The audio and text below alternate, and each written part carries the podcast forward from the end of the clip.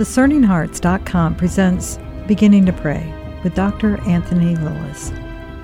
Dr. Lilles is an associate professor and the academic dean of St. John's Seminary in Camarillo, California, as well as the academic advisor for the Juan Diego House of Priestly Formation for the Archdiocese of Los Angeles. Through the years, clergy, seminarians, religious, and lay faithful have benefited from his lectures and retreat conferences on the Carmelite doctors of the Church and the writings of Blessed Elizabeth of the Trinity. Dr. Lilles is also the author of Hidden Mountain Secret Garden, a theological contemplation of prayer. In this series of conversations with Dr. Lilles, we reflect on the writings of Blessed Elizabeth of the Trinity. Her retreat, entitled The Last Retreat, is the source of our current reflection. Beginning to Pray with Dr. Anthony Lilles. I'm your host, Chris McGregor.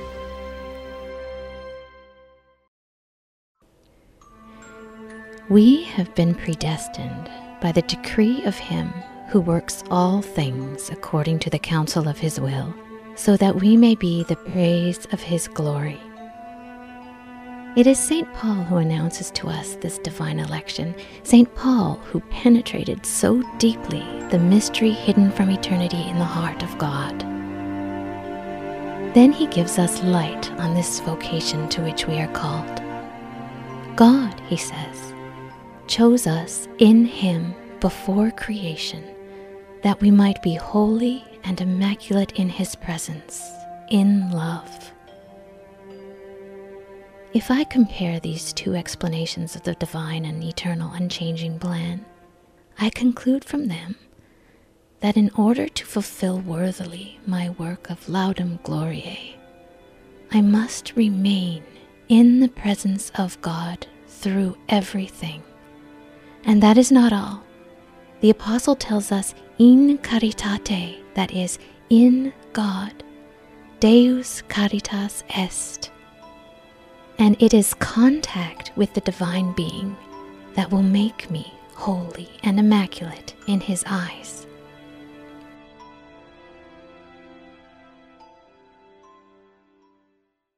She has a spiritual mission, and her spiritual mission is she wants to lead us into the depths of prayer. Not just any kind of prayer, but the transforming prayer that we, we call mystical or, or mystical contemplation. She believes that this is a place where our baptism takes us, and she roots that mission that she has to get us to go there. She roots it in the doctrine of St. Paul's predestination. It's strong talk to us a little bit about predestination because for the Catholic year, that's something that might trip a little bit of a trigger. Sure. When we hear this, we oftentimes, as Catholics, we automatically go to the controversies around grace and free will that kind of emerged during the golden age of the fathers in the fourth century. And for the West in particular, St. Augustine, this was a very important conversation that he had. The reformers picked up on strands of St. Augustine's work, and in particular, Calvin came up with an idea, a predestination that, that didn't quite fit with the rest of tradition. The Catholic view of predestination, especially in the more contemporary magisterium, is rooted back into St. Paul's scriptural understanding. And in that scriptural understanding, the first thing to say is no one is predestined for hell in the scriptures, according to St. Paul, we, the those who are baptized, those who are Christians, and those who are called to become Christians, have been predestined by the decree of Him who works all things according to the counsel of His will. In other words, we've been predestined according to the eternal plan of God, and as that sentence unfolds, to become the praise of His glory. Later, scholasticism and even St. Augustine will begin to talk about God's permissive will as opposed to his absolute will or perfect will. St. Paul doesn't make these distinctions. St. Paul is completely captivated by Christ, and Christ is completely captivated by the heart of the Father. And what does God the Father want? God the Father does not want the world to perish. He doesn't want souls to go to perdition. He sent his only begotten Son into the world so that we could have life and have it abundantly. When St. Paul is talking about predestination, then he's talking about what's in the heart of God. God, from all eternity, knew that you and I and the people listening to the show right now were going to come into existence. And God the Father treasured us and longed for us and longed for us to know His Son. And because He longed for us to know His Son, He put a beautiful plan together. And when we live our lives according to that plan, we receive all the blessings that, that He's wanted us to receive from before the foundation of the world, and we receive all those blessings through Jesus. Jesus is our pathway to the fulfillment of the plan of God the Father. And this is the way Blessed Elizabeth understands it. She doesn't divide up the, the will of God into permissive and perfect and so forth. She sees the plan of the Father and she sees us responding to that plan and she's inviting us to respond to that plan. The plan, the way she sees it unfold, since God chose us in Him before the creation of the world, and since this choice, this election, involves our predestination to become the praise of, of His glory. That means the way we, as human beings, praise the glory of God is by looking at God, by beholding God. Blessed Elizabeth wasn't the first one to come up with this doctrine. We actually find it in the writings of St. Irenaeus. Irenaeus said, and we've quoted this before, but Irenaeus said, The glory of God is man fully alive, and the life of man is the vision of God. And Blessed Elizabeth of the Trinity is saying, Do you want to enter into the eternal plan of God to realize all the blessings He's predestined us to receive? If you want that, then what you need to do is behold God in prayer. Spend time in prayer beholding God, and God, as you spend time beholding Him, God, because He is love, He's going to communicate His love to you. And the more he communicates his love to you, the more holy and immaculate you become, your life is transformed. And so this is the great beauty of prayer. Prayer, when we spend time praying, when we spend time in silence, changes the way we live and changes, transforms the very substance of our souls so that we're open to be more pure vehicles of God's love in the world. The mystical wisdom we receive in prayer really raises up our humanity and helps us realize all the, the wonderful things God created us to know and to be. We discover the truth of who we are when we spend time with God in prayer.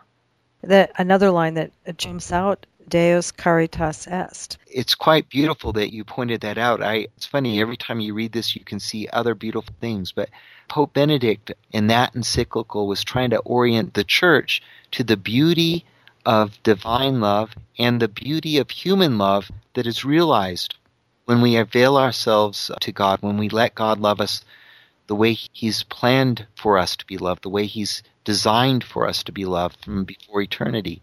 In us, we experience love as kind of disintegrated. In God, it's all united.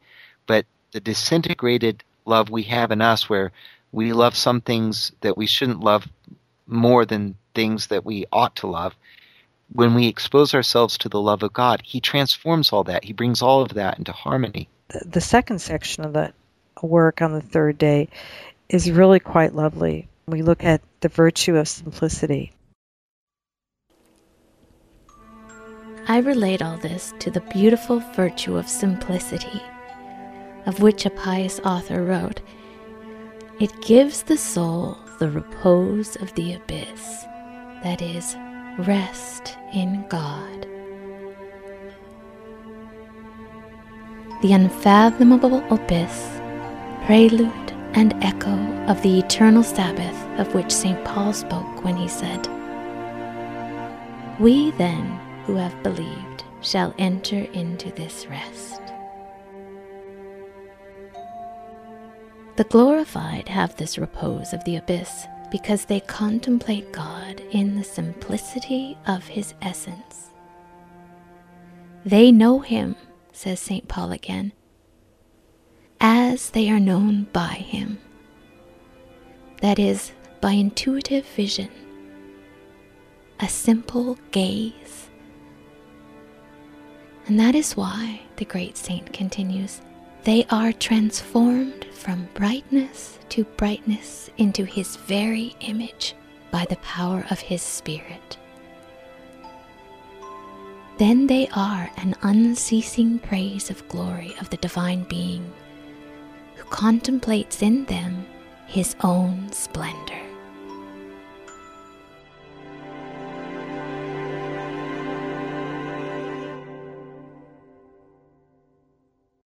This is so theologically rich and so beautiful, Chris. You were right to focus in on the, the virtue of, of simplicity because this plan that God has, love inside us and indeed our whole being, we exist in kind of a disintegrated state. That's the effects and wounds of sin that we carry around in us.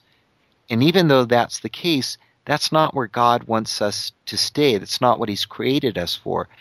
He's created us to reflect, to show forth, to radiate the splendors of God Himself so that the goodness of God can be seen and echo through all of creation. He wants to realize that in us. It's very humbling to think about that. You are someone the Lord from all eternity has planned and prepared for because He's chosen you to manifest something that is totally beyond you, totally outside the limitations of this world and outside your own personal limitations. He's chosen you for this. In order to accomplish that, there's great work that he needs to do in our soul. And Blessed Elizabeth of the Trinity in this passage is saying, God wants to simplify our soul. How does he do that? He does that by getting us to anticipate what the blessed are already doing in heaven. What are the blessed doing in heaven? They are beholding God. They've made themselves so vulnerable to God that God is able to communicate all He is into them while they rest in Him. Resting in Him, at peace in Him, are able to receive all He has to give. And Elizabeth is basically saying, this makes us simple like God is simple. The simplicity of God is that He is pure love all the time. And this is the way we're supposed to be because we're in his image and likeness. Pure love all the time. How do we get like that? We get like that by exposing ourselves to God, by opening ourselves to God, by making ourselves vulnerable to God in prayer. Prayer simplifies the soul. I love that she would refer to that as a repose of the abyss. Yes.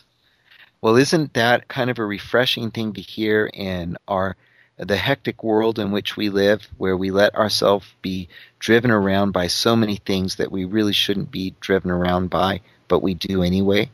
Uh, Blessed Elizabeth of the Trinity is basically saying, and with together with St. Paul, we're created for something more than that. We weren't created to be chickens with our heads cut off. Now, sometimes the demands of family life, the obligations of charity that God has entrusted us with make us very, very busy and we have to be very industrious for love of God, and there's nothing wrong with that. But contemplation is something also that must be part of our lives, or we risk being driven around by the circumstances of our life and not really knowing the truth about who we are or the truth about who God is, and in not knowing that truth, we we never really discover the simplicity, the beautiful simplicity that God intended our lives to have. Talk to us, Anthony, about the intuitive vision, a simple gaze. Yeah, so in the theology of prayer that she's heard in the preaching of her time, the way in the late 19th century a lot of preachers understood prayer, and it's very consistent with the fathers of the church, is that contemplative prayer anticipates the beatific vision of heaven. And so she's describing the prayer of those who are around the throne of the Lamb has a simple gaze, a, a gaze of love, a, an intuitive gaze. And but this gaze, a lot of people hear that, and I used to think this myself. How boring! You know, everybody just kind of stands around looking at God, and what else goes on in heaven? In the beginning of the Christian life, when you are first coming to know the love of God and you don't understand the depths of the mystery and how beautiful it is, and really how heartrending God is. The beauty is piercing. but it's a beauty we can only know by faith. Only as our faith grows does that beauty disclose itself to us in deeper and deeper ways. Blessed Elizabeth gets to this aspect of contemplation. Contemplation isn't kind of a static, boring thing where nothing's going on. In this intuitive vision that the saints have, they are being transformed, she says, from brightness to brightness, or the modern uh, translation that we have in our Bibles today is from glory to glory. They are being transformed from glory to glory, or from brightness to brightness, meaning the Lord is drawing them ever deeper into his inexhaustible mystery. And these are the people who are already in heaven. What about us here on earth? We've we've only just begun the, the journey. This transformation into ever deeper glory in this life involves a lot of suffering. In order to simplify us, and she'll develop this later in, in our retreat, but for now, in order to simplify us, God allows us to suffer all kinds of trials. But the reason why God is having us suffer trials isn't because He's angry with us or because we need to be punished for the bad things we did.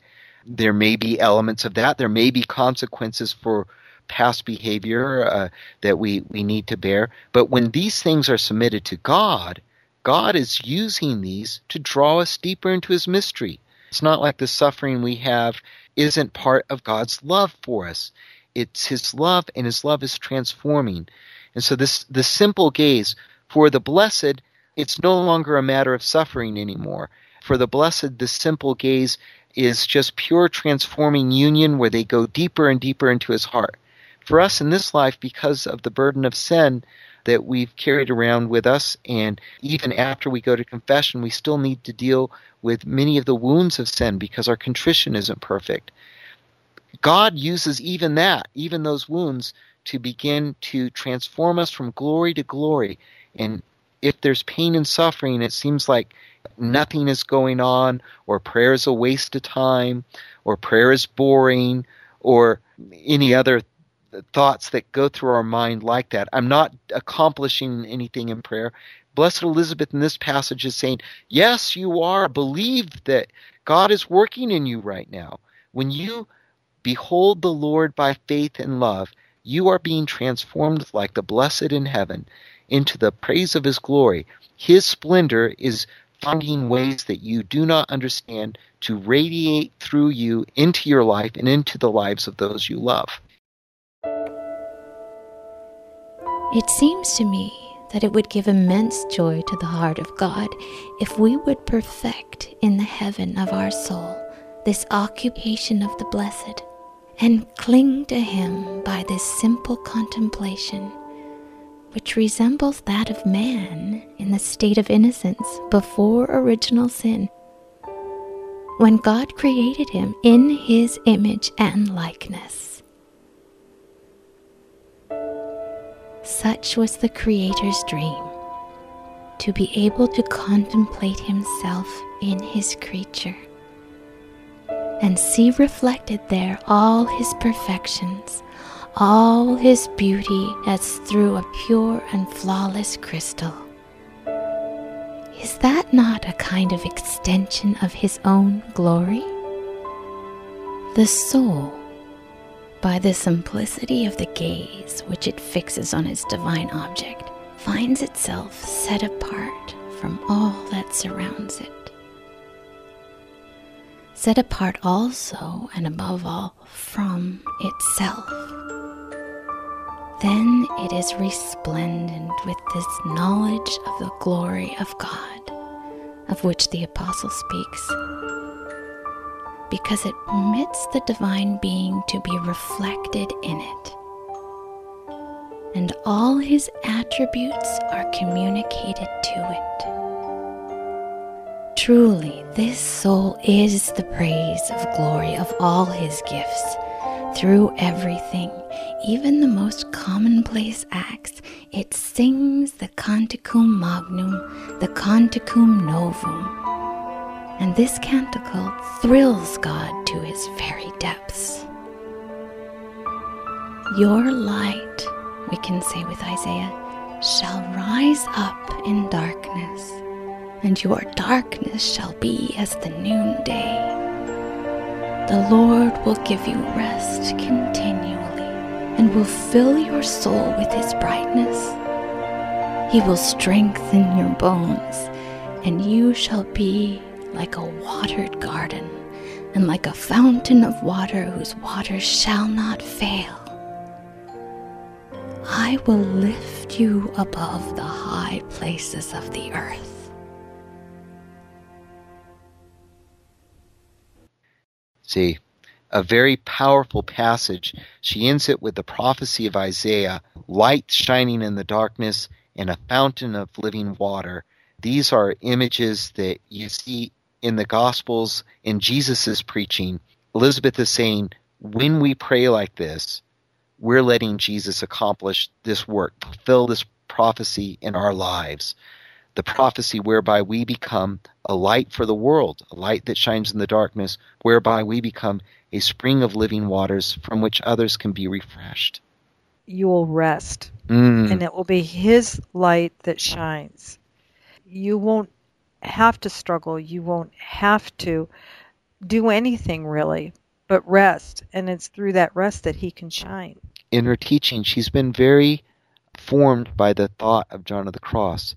In John of the Cross, the spiritual life begins with an anxious search, but you pass through a kind of dark night. He calls it the dark night of the senses, and it involves a lot of suffering, and it also involves a kind of prayer where you feel like you're wasting your time and you feel like nothing's going on. At the same time you feel that way, your heart is also drawn into silence it's harder for you to meditate on the scriptures or the rosary. It's you just want to rest in silence. You keep on feeling this pull into silence. That kind of prayer, that kind of uh, contemplation, I guess is the right word. St. John of the Cross, Teresa of Avila call it mental prayer. That kind of prayer is extremely transformative and extremely resting. In the beginning, we feel like we're wasting our time because what God is doing in us, in us is so different than anything he's ever done before, we don't understand it. What God is doing in that night and also another night called the Night of the Spirit, he's communicating his attributes to us in a in a new kind of way. His attributes, that's his goodness, his justice, his love, his wisdom. He's communicating these things to us. And because we don't really know these things or we're not familiar with them, we don't understand them at, at first. And so a lot of people don't think they're very contemplative or don't spend time in contemplative prayer because they think it's a waste of time. Saint Blessed Elizabeth of the Trinity here is saying it's not a waste of time. When you avail yourself to God in prayer, God really is doing something very, very beautiful.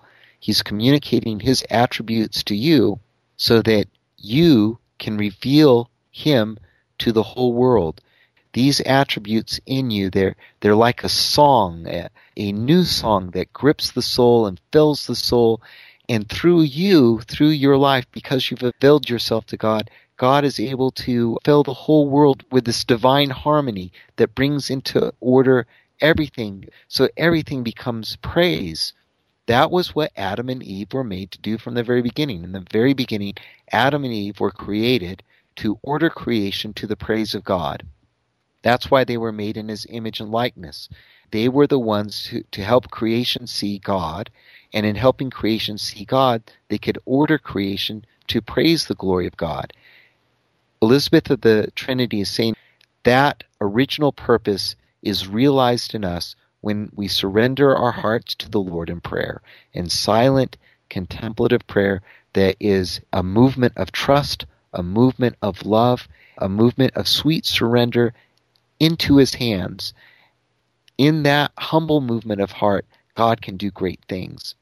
There has been times, Anthony, when I've talked with friends who were very involved in a more charismatic or very active prayer groups where there's been a lot of activity, a lot of praise and worship. Something happens that they tell me, Is there something wrong with me? Cause all I want to do now is stay home and just be quiet. Mm. They moved from a point where they felt they needed to do prayer or receive in prayer to the point where now they just want to be in that silence. I think when they have this experience, It's a very powerful and beautiful gift that they've just received. That is the gift of this contemplative prayer that Elizabeth of the Trinity is talking about. In Elizabeth of the Trinity, what she's saying is if you have this gift of prayer, if God has given you this gift, say yes to it. Make space in your life for it.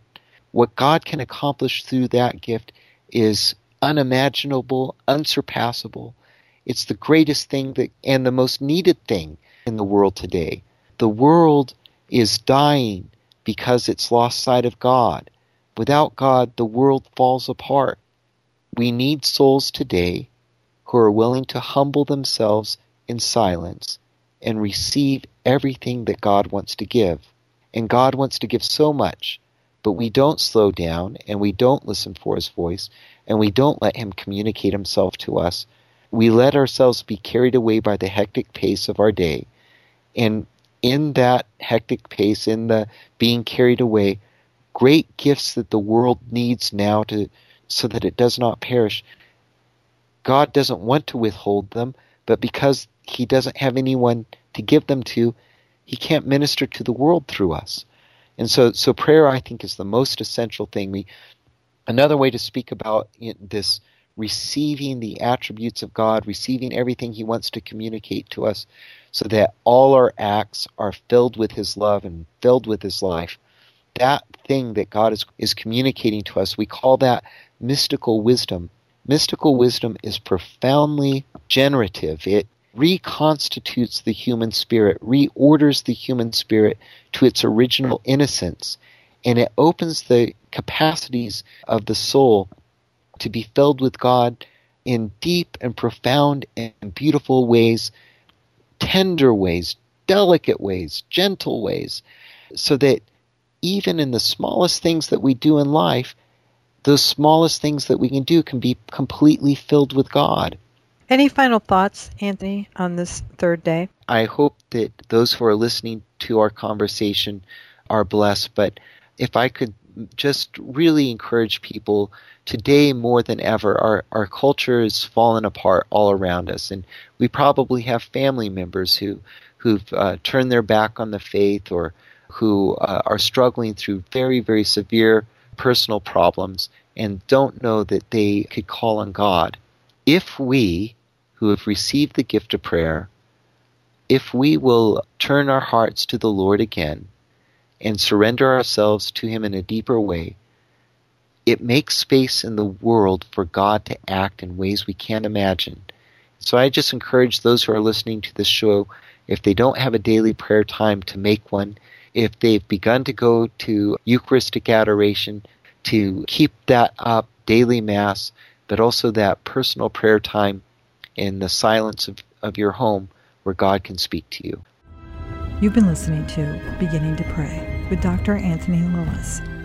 To hear and or to download this episode, along with many others, go to discerninghearts.com. This has been a production of discerninghearts.com. I'm your host, chris McGregor. Join me next time for Beginning to Pray with Dr. Anthony Lilles.